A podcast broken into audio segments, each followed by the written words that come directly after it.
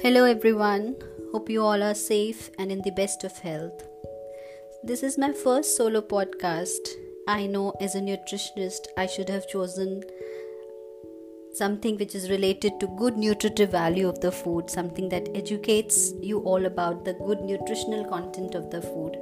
Rather, I chose just the opposite that that is the non-nutritive components or the anti-nutritional factors which are there in the food actually in my opinion these anti-nutritional factors they hold the same importance as the nutritive factors.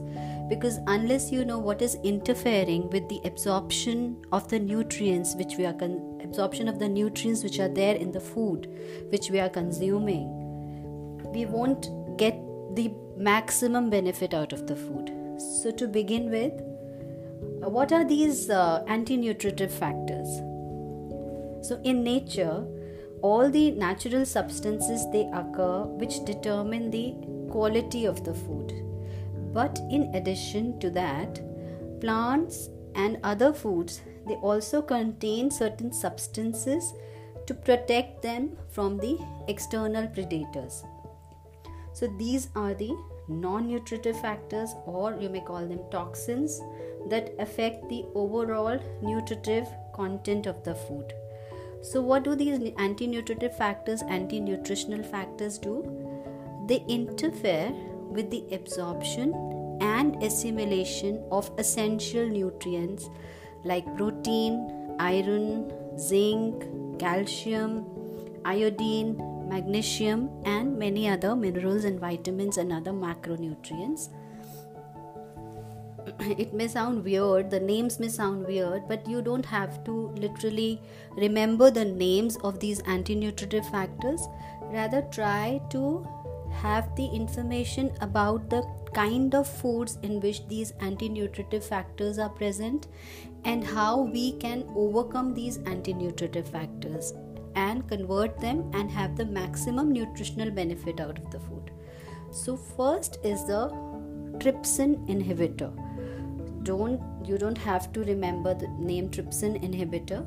So where in which kind of food the trypsin inhibitors are present? Trypsin inhibitors are present almost in all the high protein value food that is all the legumes egg white soya bean kidney bean that is rajma. Then in the white portion of duck eggs. And how we can uh, minimize the trypsin inhibitors, the effect of trypsin inhibitors, only by heat. By heating these uh, the foods that I have mentioned, by heating them up to 120 degrees centigrade for about 15 to 30 minutes, it can deactivate or inactivate the trypsin inhibitors. While some of them may require less heat, that is 120 degree for 15 to 30 minutes, the others, like soya bean, may require more intense heat, that is drastic heat treatment. Next, anti nutritive factors are known as phytates. These phytates are distributed in seeds, in all the cereals, in millets, in nuts, and in whole dals. So, these phytates they actually act as a source of phosphorus for the germination of the seed. That is it is a nutritive factor for the germination of food uh, of seed. But this act as anti-nutritive factor in human body. Why? Because it interferes with the absorption of iron zinc calcium and magnesium in the human body. And Hence, these phytates must be deactivated. And what deactivates these phytates? Only by soaking. That is why it is recommended that all the dals, nuts, these legumes must be soaked before consuming. I have always mentioned that nuts, walnuts, almonds, and any kind of nuts must be soaked for 7 to 8 hours. Why? Because it brings down the phytate content considerably and it also releases the enzymes which are necessary for the absorption of these particular nutrients. Next anti-nutritive factors are the tannins. So tannins are present in almost all the spices. In the seed coat of all the legumes, it is highly present in tea, in tamarind that is imli, and in turmeric that is haldi. So how we can deactivate it in this uh, in legumes by removing the seed coat of the legumes. And in spices, tamarind and turmeric, they, they must be consumed within the permissible limits, which is recommended dietary allowance per day. And tea, regarding tea, tea must not be consumed after meals, any meal, be it lunch, dinner, breakfast, because it interferes with the absorption of iron and other nutrients which is which are which otherwise will needs to be absorbed by the body. Eat don't have tea just after the meal and also minimize the intake of next anti-nutritive factor which is present are the oxalates. So oxalates are present in green leafy vegetables in some of the legumes and in tomatoes as calcium salts. And they, it forms insoluble calcium salts in the body and hence increases the chances of urinary stones or kidney stones in human body. How we can deactivate it in tomatoes heating deactivates the oxalate uh, inhibitors uh, sorry oxalates uh, in the tomatoes. Raw tomatoes have high content of oxalates. Then all those people who have tendency of forming uh, kidney stones and the urinary stones must reduce or uh, must not consume these green leafy vegetables on regular basis also the legumes which have oxalate contents must be reduced Next anti-nutritive factors are the goitrogens which are present in almost all the cruciferous vegetables that is cauliflower, broccoli, cabbage, radish, turnip and in soya beans and also in peanuts and bajra.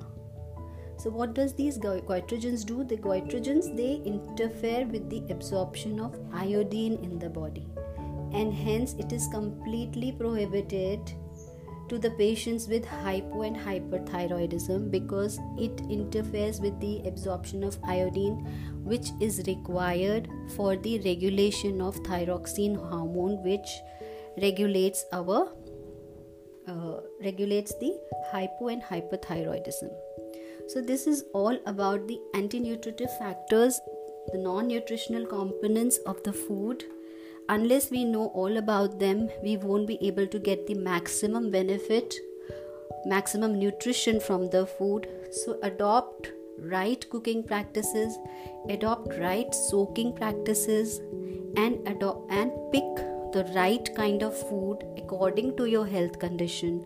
Only then will you be able to have a healthy lifestyle. Thank you so much and hope you like the first podcast.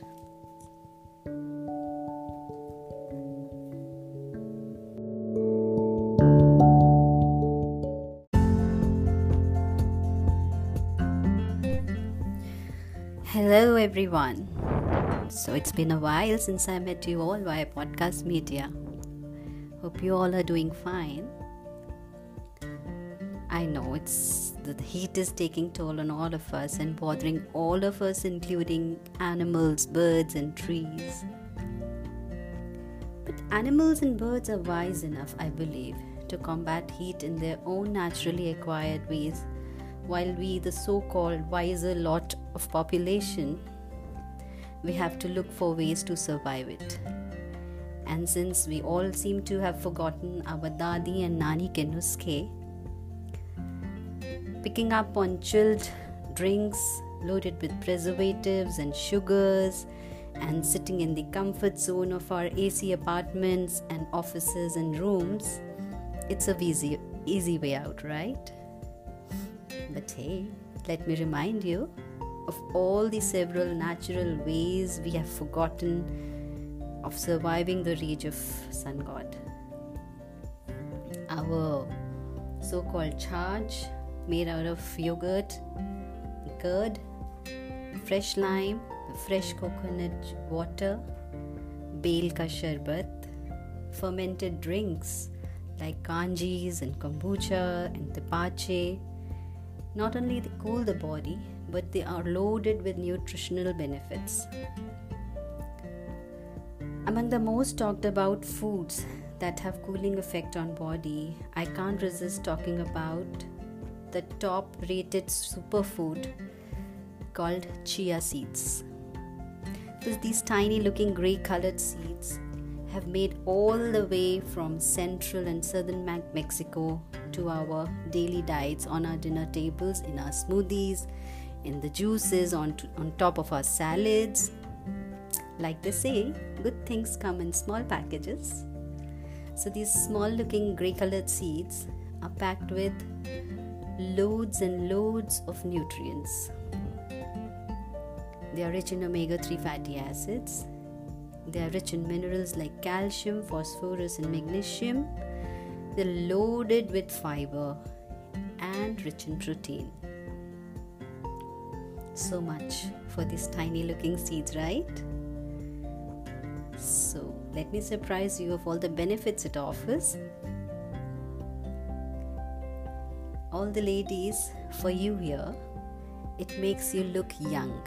Yes, it has all the anti aging properties.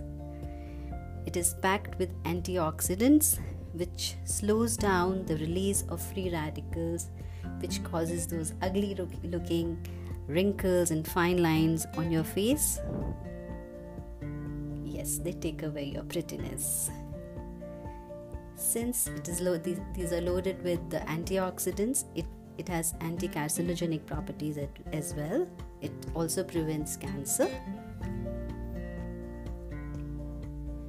as i told you it is loaded with omega-3 fatty acid which makes it a superfood for healthy heart it reduces the bad cholesterol in our body and it also controls the blood pressure. Yes, it regulates the blood pressure. Again, for the benefit of all those who are fighting the weight gain, it promotes weight loss.